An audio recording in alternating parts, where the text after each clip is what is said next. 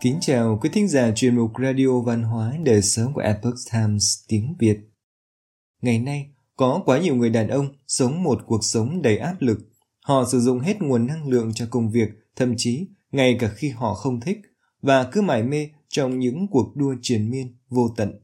Sự mệt mỏi, áp lực và bất an dường như là hệ quả tất yếu của cách sống này. Vậy, làm thế nào để thay đổi điều đó? Có thể quý vị sẽ tìm thấy câu trả lời từ tác giả Jay Harrington trong bài viết dưới đây. Tại sao đàn ông nên theo đuổi lối sống tối giản? Mời quý vị cùng lắng nghe. Cuộc sống vất vả là tên bài phát biểu của Teddy Roosevelt tại Chicago vào năm 1899. Dựa trên kinh nghiệm cá nhân của mình, ông cho rằng nỗ lực vất vả vượt qua khó khăn là lý tưởng để đạt được thành công. Roosevelt nói, một cuộc đời vất vả và nỗ lực, một cuộc đời lao động và cố gắng để truyền đi sự thành công cao cả nhất có được sẽ không đến với những người đàn ông mong cầu một cuộc sống yên bình và dễ dàng, mà chỉ đến với những người không chịu khuất phục trước hiểm nguy, trước những khó khăn gian khổ, hay trước những nỗi nhọc nhằn cay đắng. Tất cả những người này cuối cùng sẽ giành được chiến thắng huy hoàng. Roosevelt đại diện cho phẩm chất và mẫu hình của người đàn ông trên đấu trường. Ông đã sống một cuộc đời cống hiến hết mình, chấp nhận rủi ro, tự lực bền bỉ và cam kết với các giá trị cốt lõi. Trong suốt quãng đời phiêu lưu mạo hiểm của mình, đỉnh cao sự nghiệp của ông là đắc cử Tổng thống Hoa Kỳ.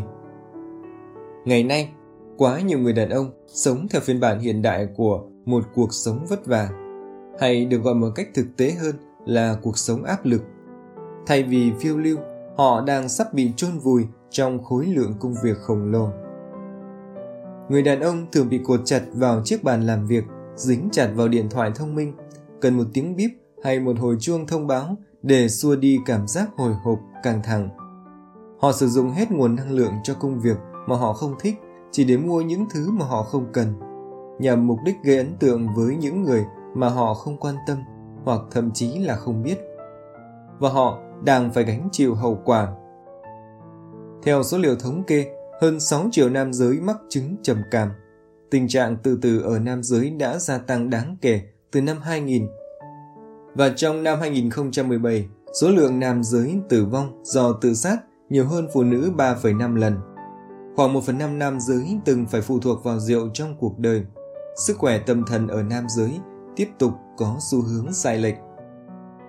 Mệt mỏi, áp lực, bất an, tìm kiếm, còn những cảm giác nào khác khi cứ mải mê trong những cuộc đua triền miên và vô tận. Trong nhiều năm, tôi luôn phải chạy nước rút để hoàn thành công việc. Từ một trường luật hàng đầu đến một công ty luật hàng đầu để rồi có được một ngôi nhà quá lớn và quá ít thời gian cho những việc khác. Đến lúc tôi phải buông bỏ bớt. Áp lực công việc gần như đè bẹp tôi Tuy nhiên, tôi thấy mình vẫn còn là một trong số những người may mắn. Điều gì đã thay đổi tôi khi rơi xuống đáy tận cùng của áp lực? Bạn có đủ khả năng để nhìn rõ số phận đang chờ đợi bạn. Khi đang rơi trái ngược với việc để bản thân tự trôi nổi, tôi có cơ hội điều chỉnh hướng đi trước khi quá muộn. Tấm lưới bảo hộ của tôi là gì? Tôi đã tìm thấy phong cách sống tối giản cho phép tôi có đủ không gian và thời gian dành cho các thứ khác.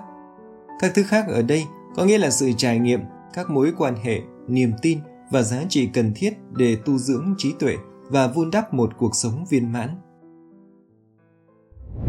Hành trình kiên định hướng tới lối sống tối giản. Sự thật, tôi không phải là người tìm ra lối sống tối giản. Vợ tôi mới là người đã thực hiện lối sống tối giản này sau đó cô ấy giới thiệu với tôi, nhưng hết lần này đến lần khác tôi đều bị mắc kẹt. Tôi đã rất bướng bỉnh chạy theo xu hướng để có được những đồ vật mới tinh, sáng bóng. Cái tôi và giá trị bản thân của tôi bị gói trọn trong những gì tôi có, chứ không phải tôi là ai. Vợ tôi nhận biết được điều này và coi cách sống tối giản như một lối thoát, nhưng tôi đã cưỡng lại. Lối sống tối giản dường như là một ý tưởng kỳ quặc được lưu truyền qua những người Sparta cam chịu khắc khổ. Nó như một khoảng trắng không có màu sắc, không có sự sôi động của giao thoa văn hóa quần chúng, tiếp thị mua bán sản phẩm và phương tiện truyền thông xã hội. những thứ được xem như là nhân tố thiết yếu của lối sống hiện đại tốt đẹp. Và như phản ánh trên các trang Facebook, nhóm và bình luận liên quan đến người theo lối sống tối giản, thật lòng mà nói, tôi cho rằng phụ nữ thực hiện lối sống tối giản nhiều hơn nam giới. Dù tôi hiểu rõ những triển vọng và yếu tố căn bản của lối sống tối giản, nhưng tôi vẫn cứng đầu, không chịu chấp nhận. Do ở cương vị là một người chồng, một người cha và là một người có cách làm việc chuyên nghiệp, tôi cảm thấy bị đe dọa bởi những hệ lụy của lối sống tối giản. Tại sao phải sắp xếp mọi thứ cho ít đi, trong khi xã hội cho rằng tôi nên phải nỗ lực để có nhiều hơn? Vâng, tôi thừa nhận cảm giác này là lỗi thời và thậm chí không thích hợp với hoàn cảnh của tôi. Vợ tôi là người bạn đời chia sẻ, gánh vác mọi trách nhiệm cùng với tôi trong cuộc sống, thậm chí nhiều hơn thế, gồm cả những khoản đóng góp tài chính cho gia đình. Tuy nhiên, cảm giác xem ra phi lý này là có thật, vì vậy tôi không thấy lý do phải giả vờ khác đi. Tôi luôn tự hào về khả năng vượt qua mọi thử thách một cách dễ dàng của mình. Và tôi đã tin tưởng một cách ngốc nghếch rằng, theo lối sống tối giản, vị thế của tôi sẽ gặp rủi ro bởi tín hiệu gây ra những điều nhạy cảm cho thế giới. Ít nhất trong thời kỳ tiền Bray Brown. Tính nhạy cảm này tôi thấy không phải là điều thoải mái khi thể hiện. Sau nhiều thời gian nghiên cứu và suy ngẫm, cuối cùng tôi đã vượt qua được chính mình, thu gọn lại mọi thứ và bắt đầu nhận ra những lợi ích của lối sống tối giản. Qua quá trình trải nghiệm, tôi dần dần trở thành một người chồng, một người cha và một người làm việc chuyên nghiệp hơn một người đàn ông tốt hơn. Nhận thức của tôi trở nên sâu sắc hơn và tôi thấy mình hạnh phúc hơn rất nhiều. Từ sự thay đổi của chính mình, tôi tin rằng ngày càng có nhiều đấng mày dâu cần đến lối sống tối giản này. Những nguy hiểm của vòng xoáy hưởng lạc Nhiều người trong chúng ta đang mải mê theo đuổi những chiếc cầu vồng dù biết rằng chẳng thể nào chạm tới. Chúng ta luôn nỗ lực để đạt được nhiều hơn nhưng bất kể chúng ta có nhiều đến đâu, những thứ đó cũng không thể mang lại hạnh phúc. Mỗi một cấp độ thành tích mới đều trở thành cơ sở cho những mục tiêu mới. Đa số người tin rằng sở hữu những của cải vật chất như nhà lầu, xe hơi hoặc bộ gậy đánh gồn mới sẽ khiến ta thỏa mãn. Nhưng dành dụm cho những thứ thoáng chốc như vậy đều sẽ kết thúc trong sự hối tiếc. Có người cho rằng chỉ khi tôi được thăng tiến hay chỉ khi tôi gặp được người trong mộng của mình thì tôi mới hạnh phúc. Nhưng hạnh phúc tương lai của chúng ta thường không như chúng ta mong đợi. Tác giả Taben Sahar gọi đây là cảm giác thành công ngụy biện, hay còn gọi là niềm tin, hầu như luôn sai rằng khi bạn tới một đích đến nhất định, bạn sẽ cảm thấy hạnh phúc. Tóm lại, dù chúng ta không ngừng chạy hết tốc lực đuổi theo vòng xoáy hưởng lạc, thì cũng chẳng bao giờ đi đến đâu. Chúng ta chỉ đơn thuần thích nghi với hoàn cảnh mới của mình và tiếp tục truy cầu nhiều hơn. Nếu bạn đang chạy trên chiếc máy chạy bộ, bạn chỉ cần bước ra. Tuy nhiên, với vòng xoáy lại không đơn giản như vậy. Vòng xoáy hưởng lạc được mô tả theo cách dễ hiểu hơn là bị mắc kẹt trong lối sống hiện đại, nơi mọi người cạnh tranh nhau về quyền lực và tiền bạc. Vòng xoáy như chiếc bánh đà rất nặng, cần nhiều sức lực để đẩy. Khi liên tục được đẩy, bánh đà tăng tốc và cuối cùng chuyển động mạnh mẽ. Do vậy, để dừng chuyển động của bánh đà sẽ phải cần đến rất nhiều nỗ lực. Cuộc sống được hình thành từ sự truy cầu tiền bạc, tài sản, địa vị xã hội là một cuộc sống quay cuồng trên bánh đà. Dù bánh đà có quay liên tục, nhanh hơn và nhanh hơn nữa, nhưng cũng không bao giờ có thể tiến gần đến niềm hạnh phúc và sự mãn nguyện. Nhờ lối sống tối giản, tôi đã có thể dừng lại để suy nghĩ cẩn thận.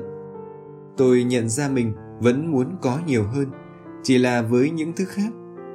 Thời điểm đó, tôi không biết nó là gì, nhưng một chiếc da người Anh đã chỉ ra chính xác những gì tôi đang tìm kiếm từ gần 100 năm trước. Một cuộc sống đầy niềm đam mê Bertrand Russell là một trong những nhà triết học có ảnh hưởng nhất của thế kỷ 20 Ông lớn lên trong một gia đình giàu có ở Vương quốc Anh. Từ thời niên thiếu, ông đã bị chứng trầm cảm. Thậm chí, ông đã từng tự tử. Dù bị chứng trầm cảm nhưng ông vẫn vạch ra con đường của mình đến tuổi trưởng thành. Khi đi khắp thế giới, những gì quan sát được khiến ông chấn động. Điều này có vẻ khác lạ với ông vào thời điểm đó. Ông gặp nhiều người vô cùng giàu có, nhưng xem ra họ không thể hạnh phúc. Điều này khiến ông bối rối và ông bắt đầu đi tìm câu trả lời. Năm 1930, trong cuốn sách kinh điển Chinh phục hạnh phúc, The Conquest of Happiness, Russell đã tiết lộ với thế giới về gốc rễ của cả hạnh phúc lẫn bất hạnh trong cuộc sống. Đặc biệt, Russell nhận thấy rằng niềm say mê là dấu hiệu chung của người hạnh phúc. Theo định nghĩa, niềm say mê có nghĩa là nhiệt tình, háo hức, tràn đầy năng lượng và hứng thú. Với Russell, niềm đam mê với cuộc sống có nghĩa là sống với tinh thần nhiệt huyết, tràn đầy nội lực, quan tâm đến thế giới xung quanh và tìm kiếm những cuộc phiêu lưu. Russell cho rằng cái đói liên quan đến thức ăn, còn đam mê liên quan đến cuộc sống. Tôi không biết phải nói thế nào về niềm đam mê vào thời điểm đó. Nhưng nhìn lại, khi cuộc sống của tôi đơn điệu nhất, niềm say mê là điều thiếu vắng trong cuộc sống của tôi. Ngày cứ kéo dài, trong khi năm tháng lại trôi qua như gió thoảng mây bay. Tôi dành nhiều thời gian sống qua màn hình hơn là hiểu rõ giá trị và thưởng thức những kỳ quan của thế giới thực. Tham vọng và tiêu dùng đã làm mờ tầm nhìn của tôi trước những cơ hội khác. Bằng cách áp dụng lối sống tối giản, tôi bắt đầu nhận ra điều mình còn thiếu. Đầu tiên là gia đình. Chúng tôi giảm bớt tài sản và các nghĩa vụ tài chính. Chúng tôi thu nhỏ hoạt động kinh doanh, chuyển từ văn phòng thực sang môi trường làm việc ảo. Điều này đã tạo ra không gian và thời gian cho phép tôi theo đuổi các hoạt động ngoài trời mà tôi yêu thích. Và như vậy, tôi tìm lại được niềm đam mê cho cuộc sống. Tôi bắt đầu sống với nó và tôi thật sự thay đổi kể từ thời điểm đó. Tôi biết mình không đơn độc trong cuộc chiến với những vấn đề này. Có vô số người đàn ông cảm thấy mình đang phải làm việc quá sức, chịu áp lực quá mức và sống những tháng ngày mất kiểm soát. Họ cảm thấy uể oải trước sức nặng của những kỳ vọng mà xã hội cố tình áp lên họ. Họ nhìn thấy lối sống tối giản là một lối thoát, nhưng lại không đủ mạnh mẽ và sự kiên định thực hiện những thay đổi cần thiết. Tất nhiên, phụ nữ cũng phải đối mặt với những vấn đề này và tôi hy vọng phụ nữ cũng có thể rút ra một số bài học kinh nghiệm từ những sai lầm của tôi. Tuy nhiên, nếu sự cứng đầu của tôi và sự gia tăng đáng kinh ngạc về tình trạng sức khỏe tâm thần ở nam giới hiện nay là dấu hiệu nhận biết, thì cần có một thông điệp trực tiếp hơn nhắm riêng đến nam giới. Từ kinh nghiệm của mình, tôi hiểu thay đổi không hề dễ dàng, nhưng tôi tin chắc rằng chỉ có một con đường duy nhất để thoát khỏi vòng xoáy hưởng lạc là hãy mạnh dạn đặt niềm tin vào lối sống tối giản. Khi đã có niềm tin vững vàng, bạn sẽ nhận ra rằng mọi thứ bạn từng theo đuổi không thể mang lại cho bạn hạnh phúc như mong đợi. Và bạn sẽ hiểu ra tình yêu cuộc sống luôn đến từ những niềm vui đơn giản nhất. Quý thính giả thân mến, chuyên mục Radio Văn hóa Đời sống của Epoch Times tiếng Việt đến đây là hết. Để đọc các bài viết khác của chúng tôi, quý vị có thể truy cập vào trang web e itviet.com. Cảm ơn quý vị đã lắng nghe, quan tâm và đăng ký kênh. Xin chào, tạm biệt và hẹn gặp lại quý vị trong chương trình lần sau.